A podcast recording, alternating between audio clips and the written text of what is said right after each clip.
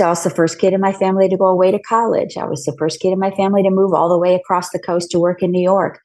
And it was because I had a continued sense that I wanted a bigger life and I wanted to do more. But I think I coupled it with this awareness and looking and watching and seeing what do people I respect and admire do? How are they getting ahead? What is making a difference here? What do I like? It's that self questioning all the time that, again, is really at the heart of the mindset we talk about in Career Forward.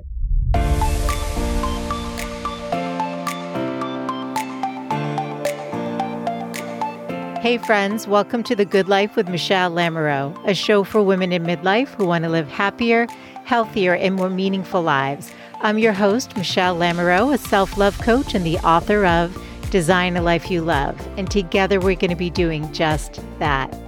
Each week, I bring on world class experts, best selling authors, leading entrepreneurs, and also do solo casts with the intention of inviting you to get connected to what you really desire from your life.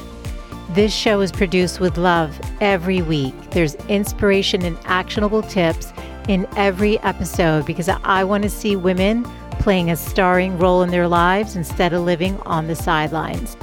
Be sure to join the Good Life Community newsletter over at thegoodlifecoach.com for more inspiration and tips to live your best midlife. And make sure you're following the show on your favorite podcast player. I'm so glad that you're here.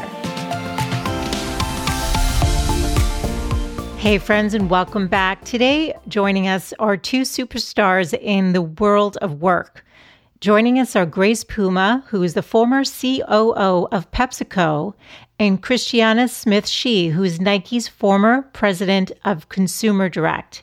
They are the co authors of Career Forward, which is a groundbreaking, empowering guide for women that shows how to prioritize a career path, build professional value, and enjoy a full life both in and out of the workplace. And that's what we're going to be talking about today on the show.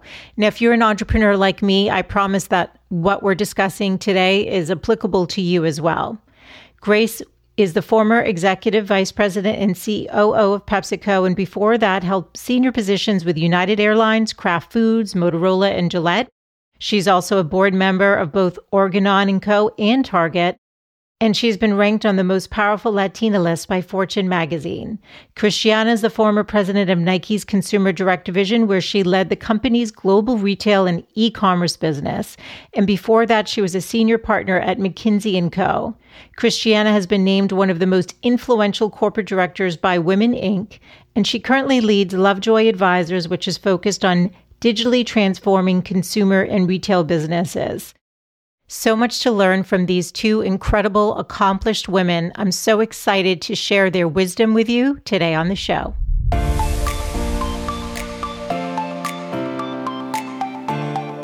Welcome, Christiana and Grace. I'm so happy to have you on today. Great to be here, Michele. Yes, very nice. So, Career Forward. This is the book that I needed when I started my career. And so, thank you for writing it, even uh, for those women out there who are just starting their careers or they're even, you know, mid path and need to course correct.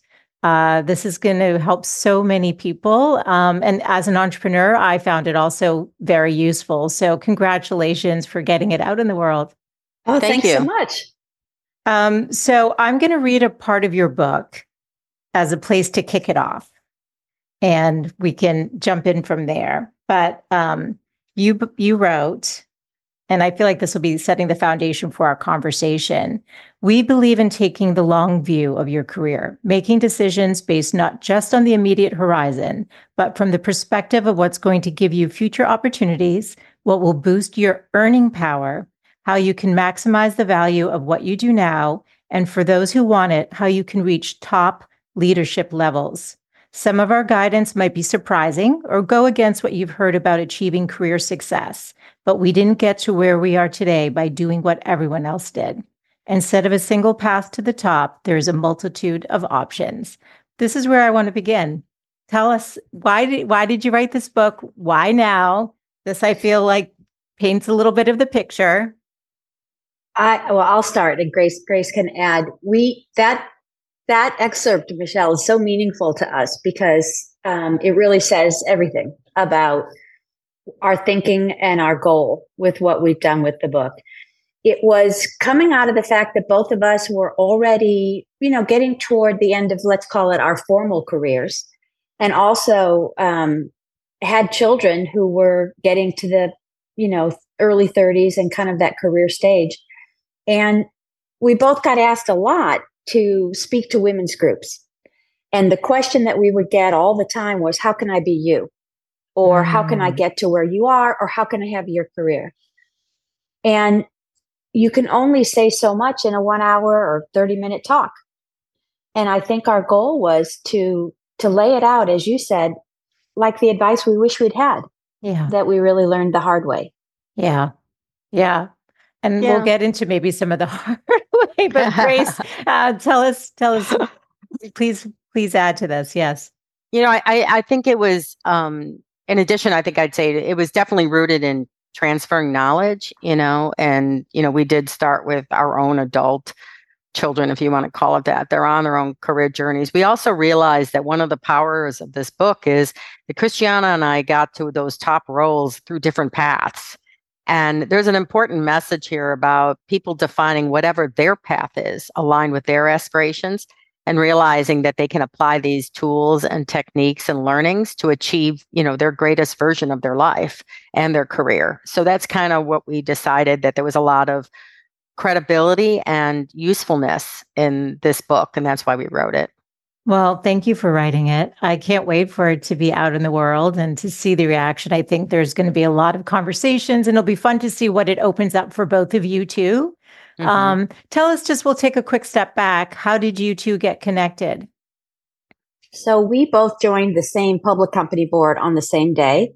And that's pretty unusual to have two women join a board at the same time although this board in particular was was almost half women and it was such a rarity and i think it really led us to you know be able to spend more time together and really kind of pay attention to what each other's contributions were and as i watched grace i just thought she's so smart and so with it and so knowledgeable and i really respected her and i think over time that respect really turned into mutual friendship and eventually turned into us having drinks together on Fisherman's Wharf after a board meeting. And you know, the rest is history. Honestly, those those um, peach mimosas pretty much took us to the next level. and how many years have you been friends and colleagues? Well, colleagues to the board. It's seven, seven years now. Seven years now. And I, it's funny. I don't know if we'll talk later about board, you know, joining boards and things because I know it's something a lot of women now are are absolutely um, intrigued by. Yes, but I always say to my friends, the thing that will surprise you when you join boards is you may meet a future best friend because Aww. literally that's that's what it was for us. That's so beautiful. I love that. And I think women are always seeking out those meaningful relationships whether through mentorship or just having things in common with people you work with. You spend so much time, um, but it's not an always an easy path. And sometimes women don't actually make it easy for one another within the workplace. And we'll we'll touch upon that in a bit. But let's start with a career forward mindset. What does it mean to adopt that? How is this different than some of the the books out there on career development? so the career forward mindset is really important because what we're really talking about is having a long-term view of your career. And this means you're not just looking at the job that you're in today or the fact that you're getting great performance reviews. You're thinking about how to cultivate the capabilities and the learnings and the achievements to be able to reach your aspirations long term. And the book provides a framework of really specific strategies and techniques and tools that the reader can use to really ensure that they're in that mindset um, as they progress through what's going to end up being decades of a career journey. Absolutely. I think yeah. it's so important. Please, Christiana. And I'd add to that, I I think that long-term view doesn't mean that you shouldn't also focus on doing well in your current job. Yes. So one of the things that we try to explain when we talk about it is it's a little bit bifocal almost. You know, that just just thought about that.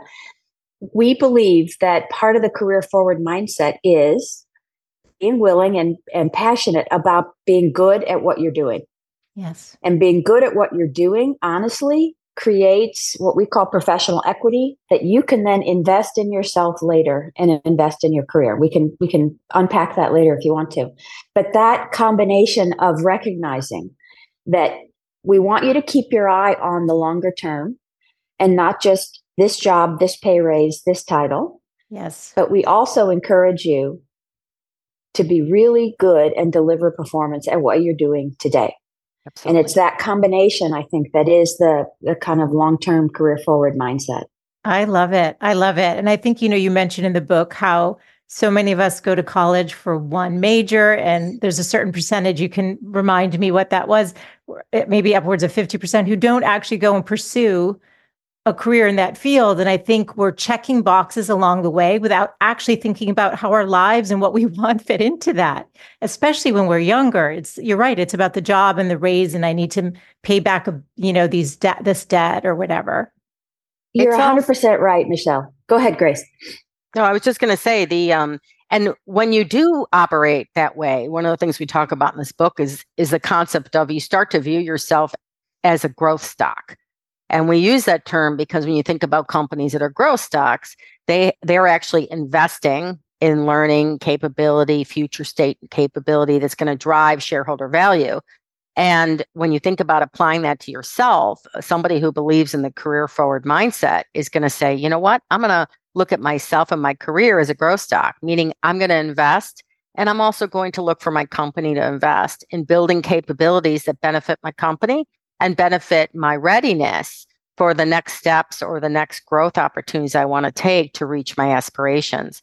So it's a you know it is the the foundation of doing well in your job is exactly that it's table stakes a growth stock isn't looking at what they delivered this quarter they're looking at how do they anticipate what's going to be the next set of step change capability to be able to further achieve and further con- contribute Love it. Did you want to say something on that, Christiana? No, I, I think what Grace just mentioned is absolutely core to it. And it's a it's a it's an unlock for a lot of people we talk to because they understand the concept of a growth stock when they're thinking about investing, like Grace said, so Apple or you know uh, Tesla or whatever. But they've never thought about themselves as something like that. And we always say one of the things about growth stocks is people want to put their money into them. Mm. If you think of yourself as a growth stock, others will want to sponsor you. They will want to mentor you. They will create opportunity for you. And that's really powerful because you cannot do everything by yourself. You need a network. And one of the ways that you can attract a strong network of supporters is with this kind of mindset. I love it. I love it. And I think people can get their minds around that kind of idea and that that thinking and once they do that, then it's it it changes the game for them. It's so mm-hmm. simple but so powerful, which is so wonderful. Um, talk to us about finding our cardinal direction. So, what does that mean, and why why is this important? I feel like it's continuing where we we just started here. So, I think people understand the cardinal direction concept, like um, like anything on your GPS, right? So, it's about navigation. We always say you wouldn't get in the car and start driving if you didn't know where you were trying to go. Yes. But just like GPS, as conditions change on the road, your route can change, but your goal, your destination doesn't. So, guard, cardinal direction is really your long term career direction. Where do you want to go? Excuse me.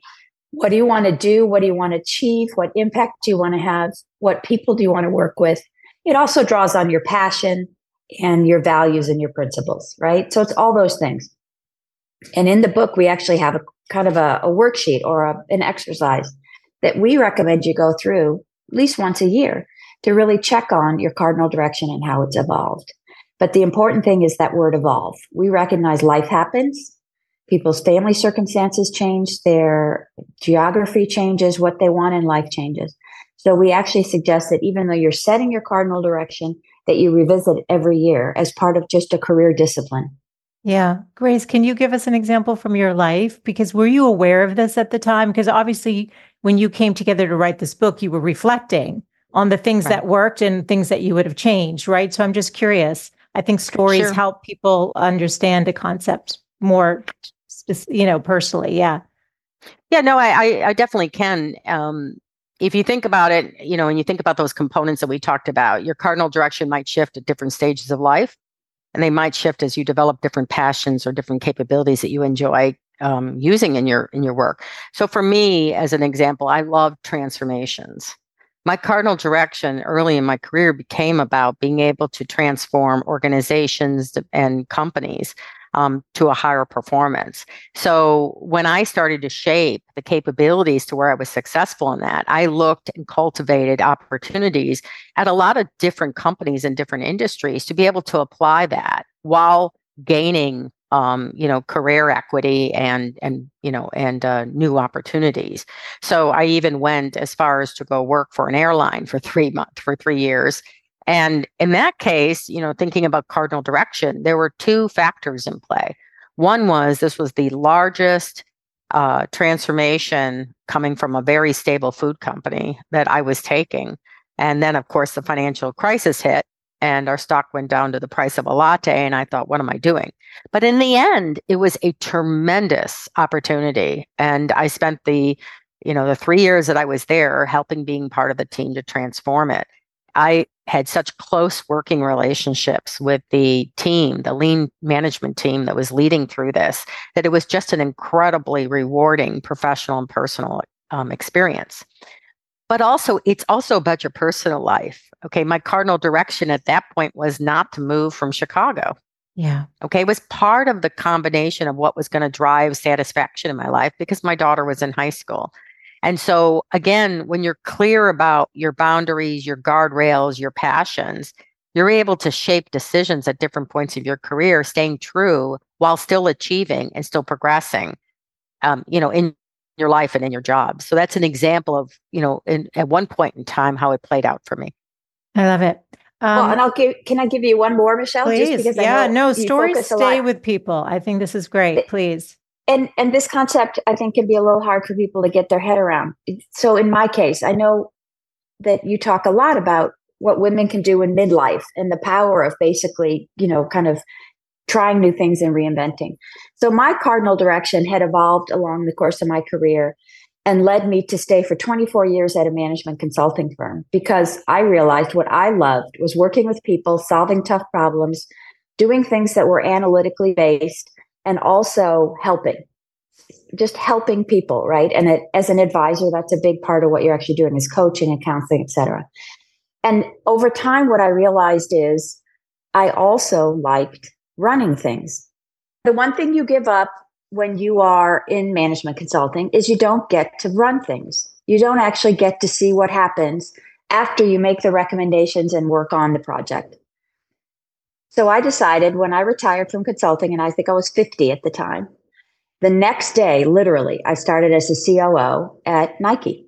Wow. I was the COO for their direct to consumer business it was a huge risk, but it was aligned with my cardinal direction because at Nike, I was still working with people I loved in an industry I loved, solving tough problems, all of those things. And I was going to be leading a business that was putting numbers on the board, that hired and, and, and owned thousands of people because we were retail and was part of something bigger than myself. And that's what I did for the next seven years as the second act in my career. And yet, to me, it felt very consistent with my cardinal direction. It was still in an industry that I had been serving. Nike had been a client of mine for 10 years before that, and it utilized all the skills that I'd built to that point. But I added something, even at that stage of my life, because I felt like things have evolved. Mm, this is so good. This is so good. Uh, yeah, the stories are great because I think people, you know, can think about their own lives and see where maybe something's calling them and either fear or something else is blocking or it's not following the the path that they think that they should be on because not enough people are taking that step back.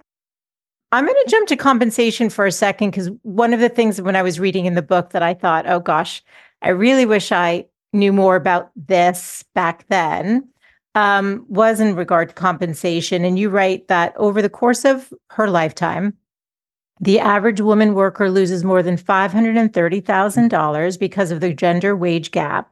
And the average college ed- educated woman loses even more, nearly $800,000. I think hearing that is a wake up call when I read those numbers. So let's talk about why is it critical for women to know their worth, both in terms of dollars and influence, and what can you strategically offer them in terms of how to negotiate their worth? You know, I'll I'll start with that. I think um, what's also important, and certainly um, we put those statistics in there to talk about, you can't catch up financially if you start from behind the curve on having your compensation at the right level for your work. But what's also important is that there's a lot of information out there that says you actually will, it direct how you're compensated directly correlates to how you feel about your work and how you feel about your contributions to the company. So there's the emotional aspect of loving your work, staying energized, continuing to contribute at high performance, and the financial aspect of you really have to ensure that you're competitively paid because you don't want to fall behind and give up what can be a very sizable amount of wealth over the career. Yes. I think we also were struck, both of us as as managers, as as leaders of teams, that when we would do the annual reviews, that more than half the time, the men that we supervised or, or led would push back a bit or challenge or, or ask questions about their comp. And the women would take the number. And I reflect on my career, and I was similar to that earlier in my career because I hadn't learned this this construct. And what we're trying to say is we're also trying to normalize the idea that it is okay, again, to that spirit of driving your own career. It's okay to stay in the driver's seat of your compensation too, in the following sense know what you're worth, take advantage of the internet and all the data that's available now that tells you what a position like yours is currently earning. And then keep on top of what your current scope and responsibility is so that as it evolves, if it truly merits an increase, you've got the data and the evidence to back it up. The last piece of that, the secret sauce piece, though, is you got to pick your moment. Yes. You got to pick your moment. So, my niece, who's in her 30s, she's a senior manager her company just went through a restructuring. They laid off a lot of people, unfortunately. Tech yeah. happening all over. Yeah, I'm hearing that. As yeah. a result, she was asked to take on another team. So now her responsibilities have literally doubled and she's going to increase the scope of what she's doing. So I in the midst of all this chaos, I said to her, the thing to do is note right now what are these increased responsibilities and headcount and functions that you're taking on. And then when the time is right, and you're going to have to pick that, when you speak to your manager about your compensation, be ready with the facts and figures to say, I was hired at this role. Over time, I've added the following. I benchmarked externally. It looks like that is an additional seven, 8% or whatever in comp. I'd like to ask you to take a look and do a salary review she had not thought of that. And I said, of course, when your company's laying people off is not the time. So read the room, read the moment, but make sure that you write this down and you get your facts lined up because there is a time when you very much should bring that up. Yeah, and I think it's also ties directly to what we talk about in the book of professional equity.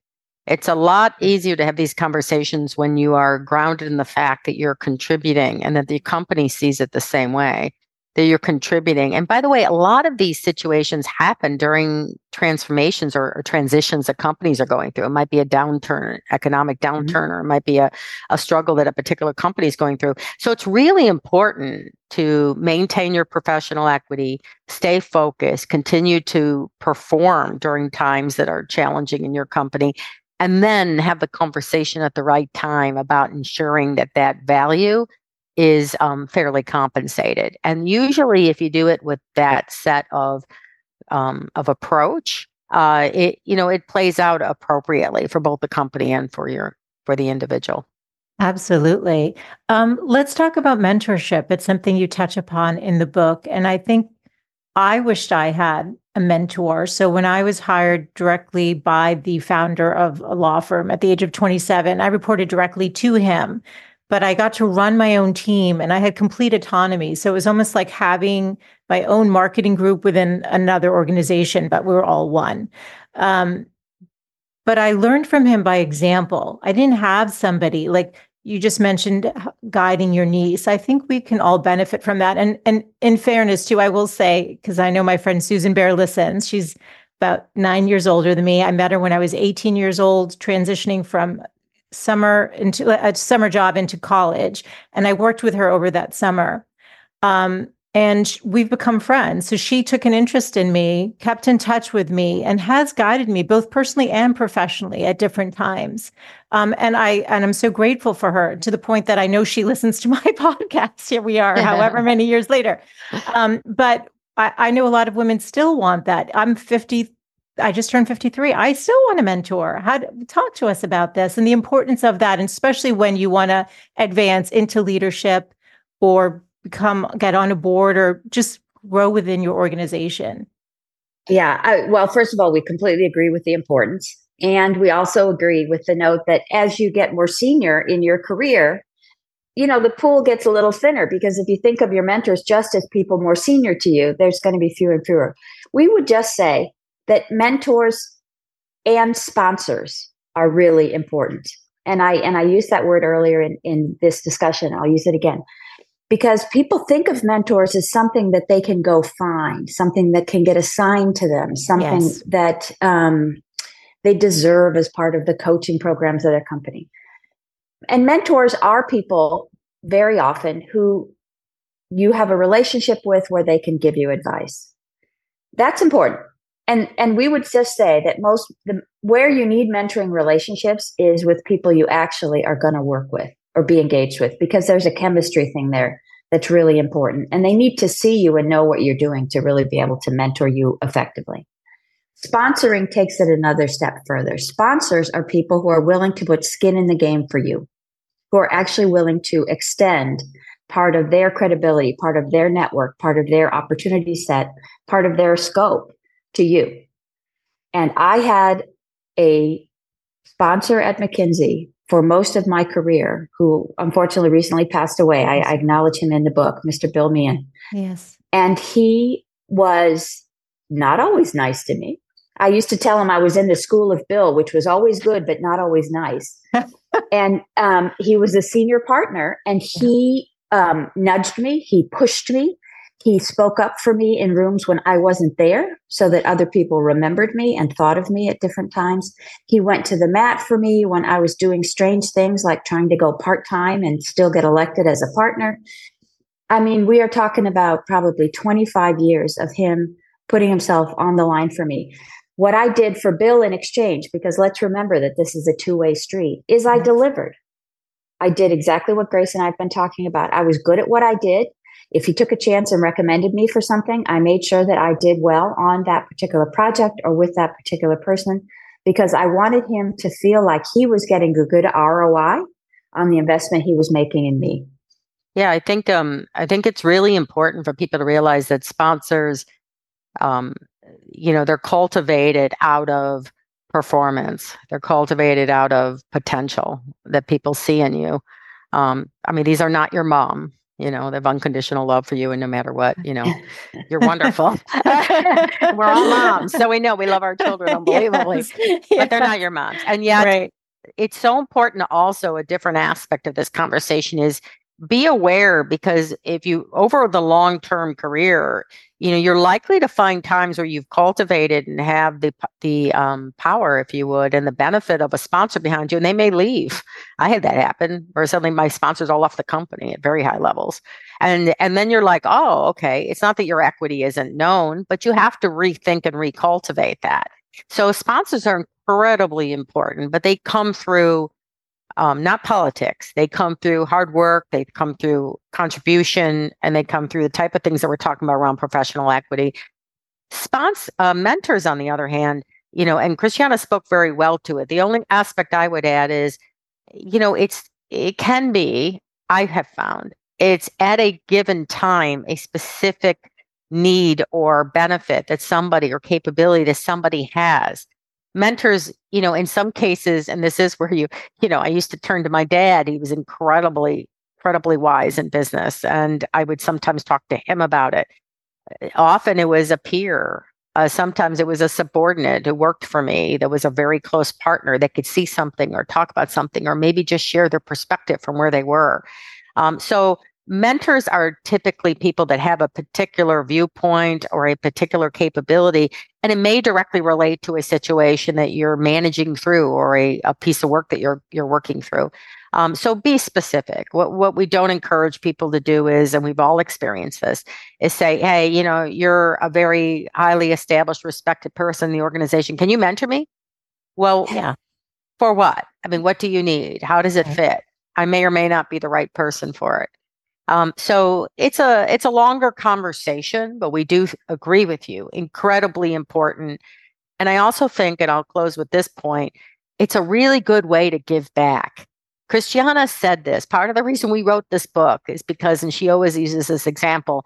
If if somebody you finished a meeting and you walked into the ladies' room, it's a kind of conversation somebody'd say, Hey, did you see what just happened there?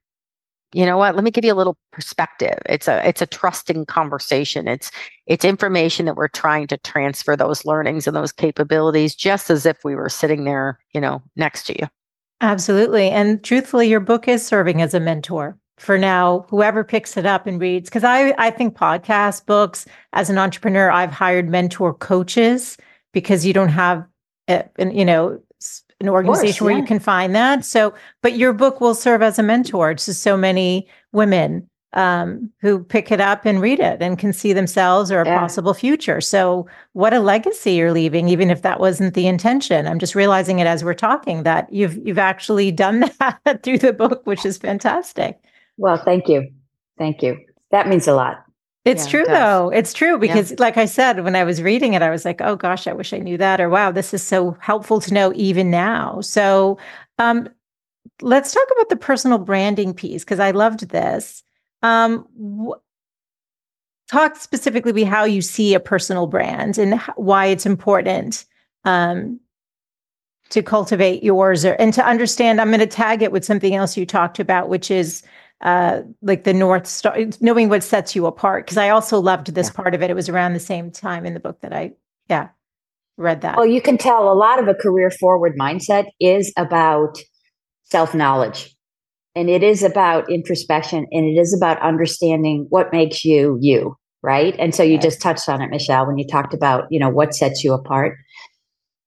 First, I'll talk about the importance of a professional brand. Then I'm going to talk to how do you sort of discover the essence of your own, right? So the, the the notion of professional branding for a lot of women, we definitely notice they get a little squirmy when we talk about that because it feels commercial. It potentially sounds promotional, etc. We want to say professional brand because we want to keep it anchored in this is okay and it's in the professional context. The basic notion is if people don't know who you are and what you stand for, how are they ever going to help you? Yeah. How are they ever going to reach out to you? How are they ever going to support you to come back to that sponsorship and mentorship? Right. So again, we want you to own it with that career forward mindset. We want you to actually earlier than you think you should in your career to actually take time every year. We we're big fans of like an annual reflection moment, but to take time and say, what do I stand for? What do I love? What am I building a reputation for being able to do? And how do I continue to add on to that so that I can now not just know that about myself, but help create opportunities for others to know that about me? And so it very much ties into another concept we talk about in the book, which is building your professional network. Because the whole point of expanding your brand and having your brand clear and um, and relevant and resonant with yourself is so that other people can understand who you are and what you're about. So it's actually connecting those two dots because having a great professional brand that nobody's ever heard of is obviously a lot less constructive in the long term for your career, right? Yes. So we also talk about things that people don't tell you early enough, which is how do you expand your network? How do you get others to know you? Where do you get your name out inside your company, but over time, as appropriate, outside your company? And we feel like there are very pragmatic things you can do, like speaking and writing, if that's appropriate, like doing podcasts or getting interviewed, like um, establishing a few key external events and organizations that you're going to take a leadership role in. If you're in retail like I am, the NRF, the National Retail Federation. It has local chapters you can start in, and then it has a national organization. if you get involved in that and you're in retail, other people in retail are going to get to know you. It's it's all of those pragmatic steps that we say you can link together to say, I'm clarifying my brand. And I'm also taking the steps to get my brand out in the right places in the right way. Yeah, and I, I the only thing I'd add to that is that you know it should be rooted in throughout your career as you gain new capabilities, as you make new contributions. What is it that differentiates you? Because this is a very competitive field, no matter where you work, no matter what you do. It could be medical, it can be in academic, it can be in companies, it can be in consulting. The reality is it's a competitive field. And so you, thinking through how you establish your brand for something that differentiates you, something that people say, yeah, you know what? she's known for that. Um, and it can be technical expertise up to a point, And then it's probably the ability to think of those other skills like influencing, like leading others, like change and transformation, whatever it is for you. So think about it that way. And then the other thing to think about is just guard. Guard against what we've all seen and we talk about in the book is don't become a shiny penny. Okay. Don't become the person that's over indexes on over indexes on every single speaking engagement I can do. And, you know, and you start to believe your own press releases and it's, you know, and your ego potentially could lean. If you do that, you're likely to take your eye off the ball, which is you're driving your career forward to reach your aspirations. And so, you know, you don't, you want to stay um, humble and hungry and grounded in how you build your brand within the right way in the right construct. I love it. And I'm going to unpack a little bit about what with what you both said because I think this is so important. So the shiny penny as I understood it in the book is sort of that it's that person who everyone perceives as being a superstar but once you get to the heart of who they are and what they are actually able to do they're all they're that shiny penny. They're all show and no substance. I think we've all worked with them or been uh, competing against somebody like that where you're the person putting in the long hours and the other person is maybe even getting the accolades. Um, I, I loved what you said, Christiana, in terms of getting your name out there, and there's the specific ways you can do that and developing that professional brand. Um, I remember when I was in marketing, and there I was 30 years old, and my counterpart was 20 years older than me at the other major law firm. And we were there, I thought, to pitch the partners for speaking engagements. And I was like, okay, Bill can speak on this and Kathy can speak on this. And she was like, I can speak on this and this. And I remember taking a, a step back and I was like, oh, that's interesting. She's pitching herself. And I wished I had her as my first boss, maybe, because I think I would have learned something. Yeah. Um, she was known for substance, not shine, but she was using that opportunity to benefit herself. And she for sure was a superstar in her own way. But I, it was important for me to, to see that because it never even occurred to me that I could do that or should do that. So going back, I would tell my younger self, go do that, go do more of that. Um, and then, um, Grace, you talked about, you know, finding what makes you special. Um, does this relate to what you talked about as well in the book about this finding that personal trademark? Yes. Okay, Absolutely. so how do we do that? Because I think people, especially women, yeah, talk about yours, Because talk yeah. about yours. Yeah, my trademark. Which one? Just how you. I think you talked about what you stood for over time and how you yeah. got known. Yeah, I, I, think. Um, I mean, there's a thread. Okay, when you look backwards and you say, "Gee, job, job industry, industry." You know, I I definitely was known for delivering results, uh, transforming teams, building capability.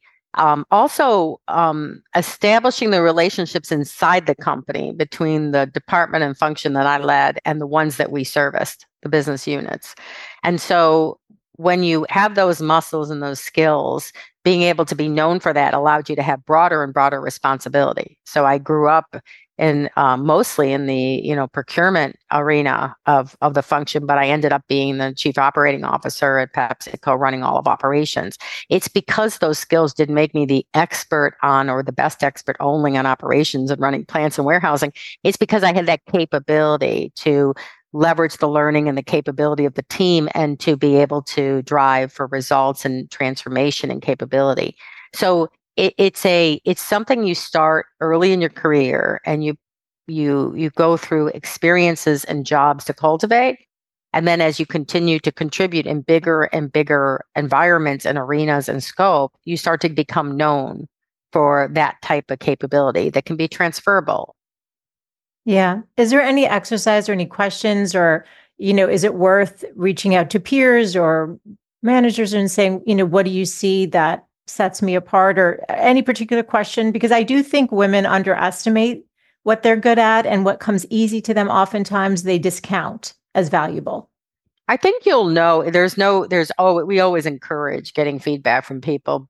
But I also think you will know if you pay attention to the type of work you're being given and and the the conversations um, within your company or your business environment people will it'll start to be commented you know you know christiana's excellent at this. She's great with the client. She's great with that. She's innovative. She's a brand eh, brand you know brand thinker. You'll start to hear the conversations that are actually more important than the formal reviews of what you've achieved. And those are the ones to cue. Yes. And you cue it to learn it and cultivate it more, not to just, you know, pat yourself on the back and say, oh, yeah, that was great. Yeah. Well, we do definitely say, again, to be strategic about this, right? So, so being strategic about it means thinking ahead. You may want to, you, it's pretty easy, as Grace said, and important to get feedback on what you currently stand for. What do people think about? What's my reputation inside the company? You ought to ask that. You ought to ask your peers. You ought to ask your managers. On top of that, though, think ahead and say, back to cardinal direction. Is this what I want to stand for? How do I mm-hmm. stay on top of this? Do I need to go and learn something that I don't know right now? Right. So, you know, for example, for me early on in my career, I was doing a lot of like process studies, which at McKinsey would be things like, you know, redesigning an HR process or redesigning a flow of goods or something like that and not a lot with hard numbers and analytics. And next thing I knew, I was hearing from the partners, oh, we don't know if she can do hard quantitative work. So I said, okay, put staff me on a study where I have a chance to actually show you that. And I did this crazy regression analysis. It's because I said to myself, I want to, at that point, I absolutely wanted to be a partner of this consulting firm. That was still six years down the road for me. But I knew if I didn't get the reputation of being able to do quantitative heavy lifting, I would never be considered to lead teams across those kinds of problems, right? And so I knew that I got to fill this in in my brand. And by the way, after that, that was part of my brand at McKinsey, without a doubt.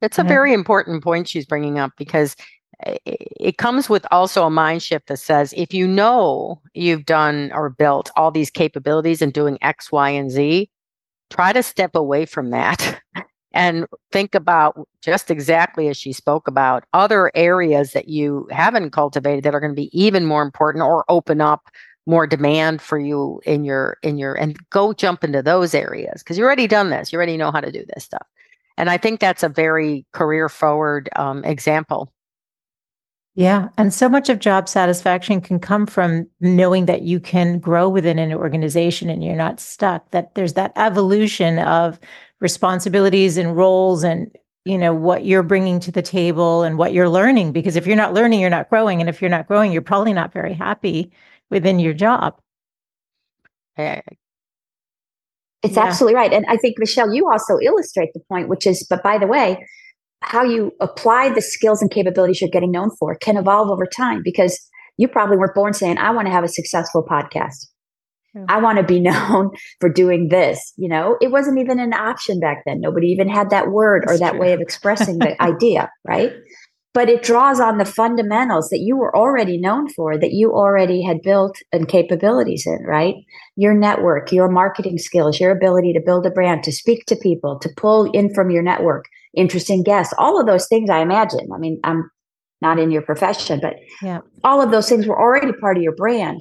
What you then said, as Grace noted, is I can actually take that in a different direction now because opportunity has opened up in this field. Yeah. Yeah. No, that's spot on. The career forward mindset is all about continued growth. And it's a realistic reflection of today and probably always that, you know, you can't stand still. If you stand still, gravity eventually pulls you down right? You've got even just staying in orbit means that you've got to always have the burners on, so to speak, right? And you've got to keep moving. And if you've got that kind of internal hunger to continue to learn and grow, it's going to serve you well across all the phases of your career. You're never done, is basically what we're saying. Absolutely. And I think the women who listen to the show never really want to retire. There's some, there's, they need to be making a contribution in some way and learning and growing. And um, yeah, they have that growth mindset. Talk to me about mindset because you both started the book with your early influences and how that shaped who you would become. I wonder about this a lot because we do talk a lot on the show about mindset. It seems to me that it's critical. And I'm wondering if it was just a part of who you were, though, because I also see a lot of people who are very successful had that sort of innate drive from the time they were young. It wasn't something, it's not that I don't think you can cultivate it later. I think the more awareness you have, you can. But I've found that the successful people that came on, they've had it pretty much their whole lives. And you're both shaking your head. So talk to us about this. Yeah. Go ahead, Grace. Do you want to start? Oh, okay. I, so, you know, I always say I was the middle child of five. There was nothing about me as a child that would lead you to say, this is going to be a future C suite executive. I mean, nothing. But I think you just made a really good point. I had an internal engine that was just revving all the time. And I was I was aware early on about uh, you know things that were important and things that made a difference. And what I noticed came from the example of my mother, because she got married at 19. She had five kids by the time she was 30, but she went back to school when my youngest brother started kindergarten. And she ultimately got, and I mean back to school, like starting her BA from scratch, night school, TV classes, everything. And she went all the way through to getting her PhD in clinical psychology and ultimately running a program for, for the county of San Diego in mental health. And she did all that over decades, right? These are not overnight success stories. And she never sat me down or my sister and said, girls, you know, this is what you, she just did it. And she she showed me first of all that education was an unlock and I, I didn't grow up in a family where people were like education education i just saw it i saw it from the choices that she made and i also saw that you could change your destiny you could change who you were and what you were doing steadily and and with focus over time and as a kid growing up in san diego i realized pretty early on i didn't want to stay in san diego I didn't see what people were doing there. At the time, it was a Navy town, an industrial town. I didn't see things there that I wanted to do. Yeah. And so I was the first kid in my family to go away to college. I was the first kid in my family to move all the way across the coast to work in New York. And it was because I had a continued sense that I wanted a bigger life and I wanted to do more. But I think I coupled it with this awareness and looking and watching and seeing what do people I respect and admire do? What are they, how are they getting ahead? What is making a difference here? What do I like? It's that self questioning all the time that, again, is really at the heart of the mindset we talk about in Career Forward. Love this so much, Grace. It's hard to follow that. it's an amazing story. Truly. It's such an Grace amazing has story. her own no, awesome true. stories. No, I, I loved both of your stories in the book. Yeah. I was like, I could You see can tell we love each other. you. I Yeah. do. I see it. I see it so much. I love that. Yeah. You know, it's um I grew up as as I talk about in the book and I, you know, first generation, you know, my parents came from Cuba and there were real struggles. This is the typical $5 in your pocket starting over, you know, three small children. Um, and I watched my dad learn the language, work his way up in the corporation, and my mother, um, you know, more traditionally taking care of the children until she she took a, a job later. Um, but I also saw my aunt who lived with us for a while, and she came, and it's kind of funny. She was a, um, a, a back then in the day they called it a secretary um, at Quaker Oats, actually, and she worked her way up, put herself through business school, and became incredibly successful in the banking industry. And I spent time with her as well in the summer. And when I think about the upbringing and I think about what it gave me from both the environments of both my parents and my aunt, it really gave me resiliency watching my parents. They were never ones uh, being Cuban Americans that were like um, at all feeling sorry for themselves. It was always based in faith and it was based in uh, gratitude. Uh, and it was based in a lot of hard work and getting through hard times. And so resiliency has been something I always had since I was a little kid. And the courage to figure out and believe that I can do whatever I wanted to do. Um, and it was more from the drive of watching them, you know, do the same thing and, and be very successful in their life over the long term. For my aunt, though, it was intellectual food. I loved watching her. She was, she loved her job. She loved her job. She loved working. She used to say, I can't wait to go back to work on Monday. She had a great marriage. Um, she had a lot of the things that opened my eyes to what you can have in life on um, that 360 degree life. And so the combination of those really gave me the foundation to decide to charter my own course and to be able to provide for my family while also being able to achieve things that gave me just a lot of um, satisfaction in my work life as well as my home life. And so great. I thank you for sharing your stories. I think they're going to be meaningful for my audience. And we've covered a lot, and there were other questions I wanted to ask, but I think I'm feeling called. You both talked about, um, and you said your aunt loved her work. You both love your work. You've loved your work. When I was in corporate, I loved my work. When I went on my own, it was because I needed to find more love for what I was doing. The founder had passed, things mm-hmm. change. You you have to recalibrate and keep connecting to yourself.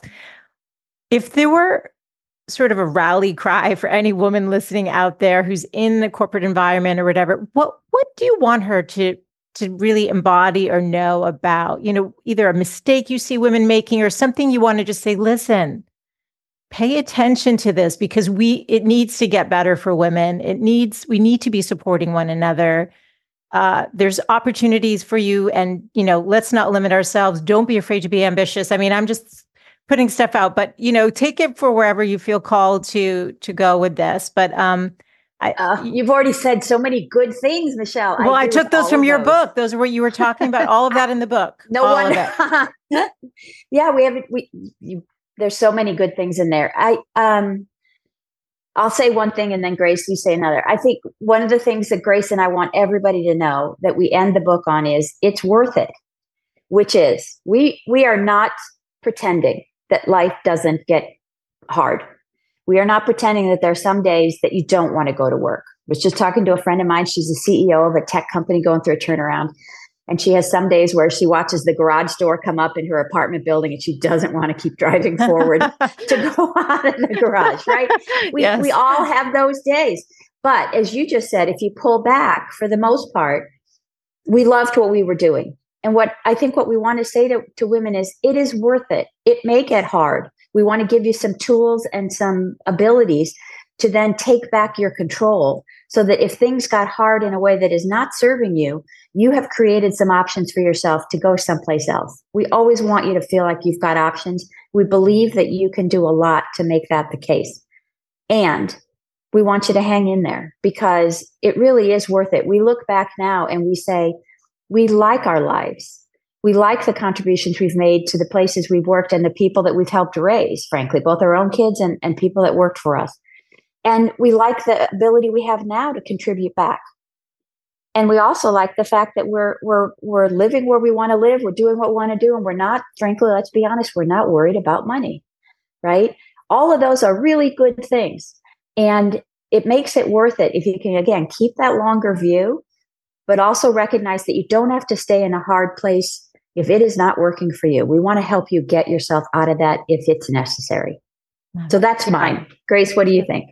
No, I think the it's worth it theme is something we do feel very strongly about. I think the other piece of advice I've given the context of that is um, just, you know, be be clear with yourself on that and what you're getting and what you want to achieve. Um, this is a long career. It's decades. When you look back decades, there's going to be good days, there's going to be bad days, there's going to be times when you need to pivot.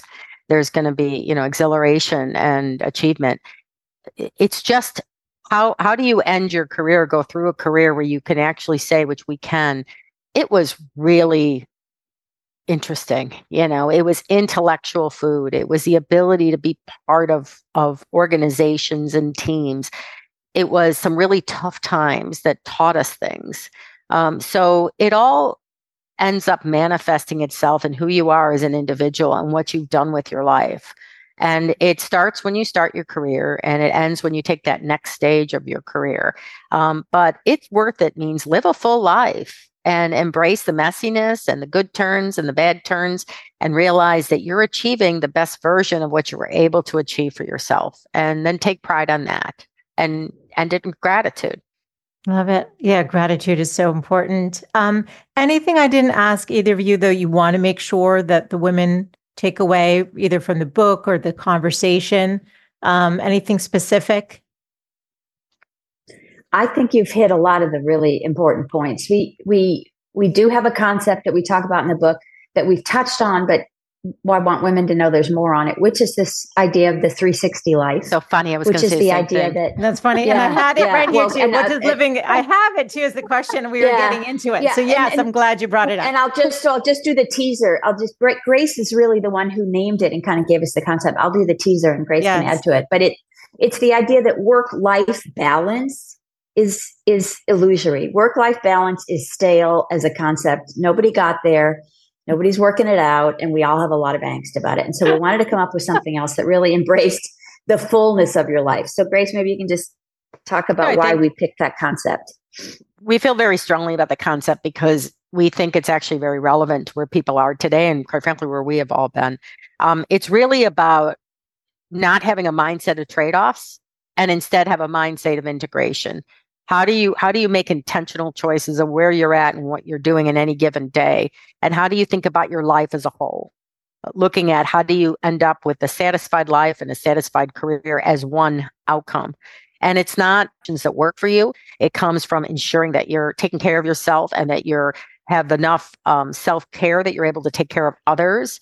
It comes from not feeling guilty about making choices and what needs your attention in any given day and there's all these things that we talk about in the book, but at the end of the day, a 360 life means you're having a very full life. And when you embrace that, it's actually something that can give you energy uh, versus take it away and mm-hmm. feeling like it's a, um, you know, it's a trade off or a deficit. Love it. I, I loved this conversation. I mean, everyone needs to go pick up a copy of the book, Career Forward. If you wanted people to find you or learn more about the book, where do you want me to direct them?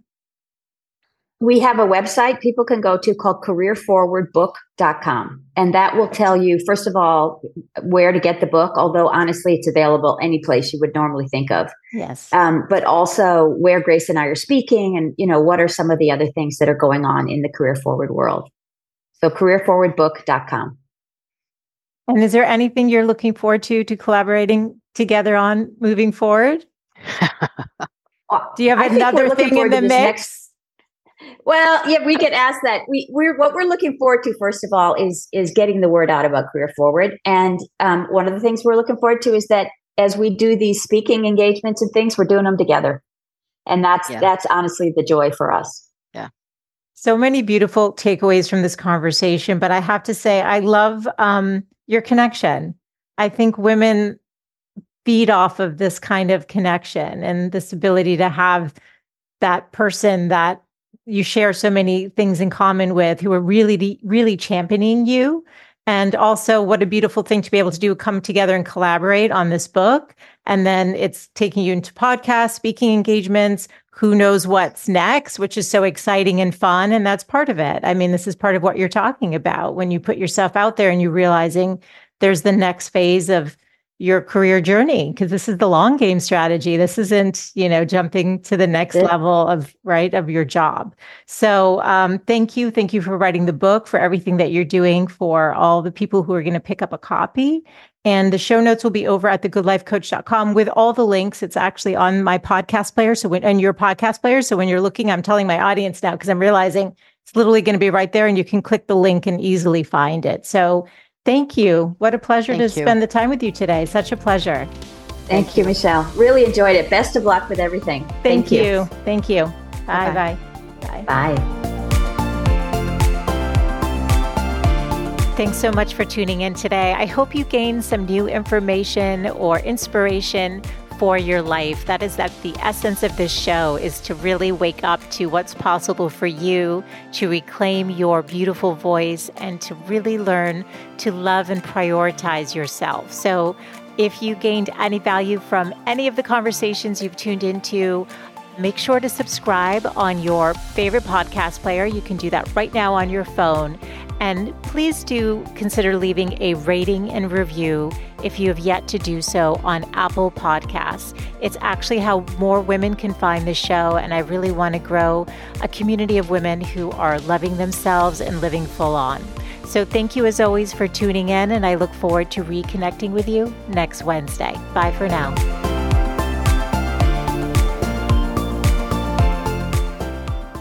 This podcast is presented for entertainment and educational purposes only. Any information provided is not intended to be a substitute for medical, mental health, or other professional advice. Seek out your trusted healthcare provider or other qualified professional for all matters dealing with your health and well being.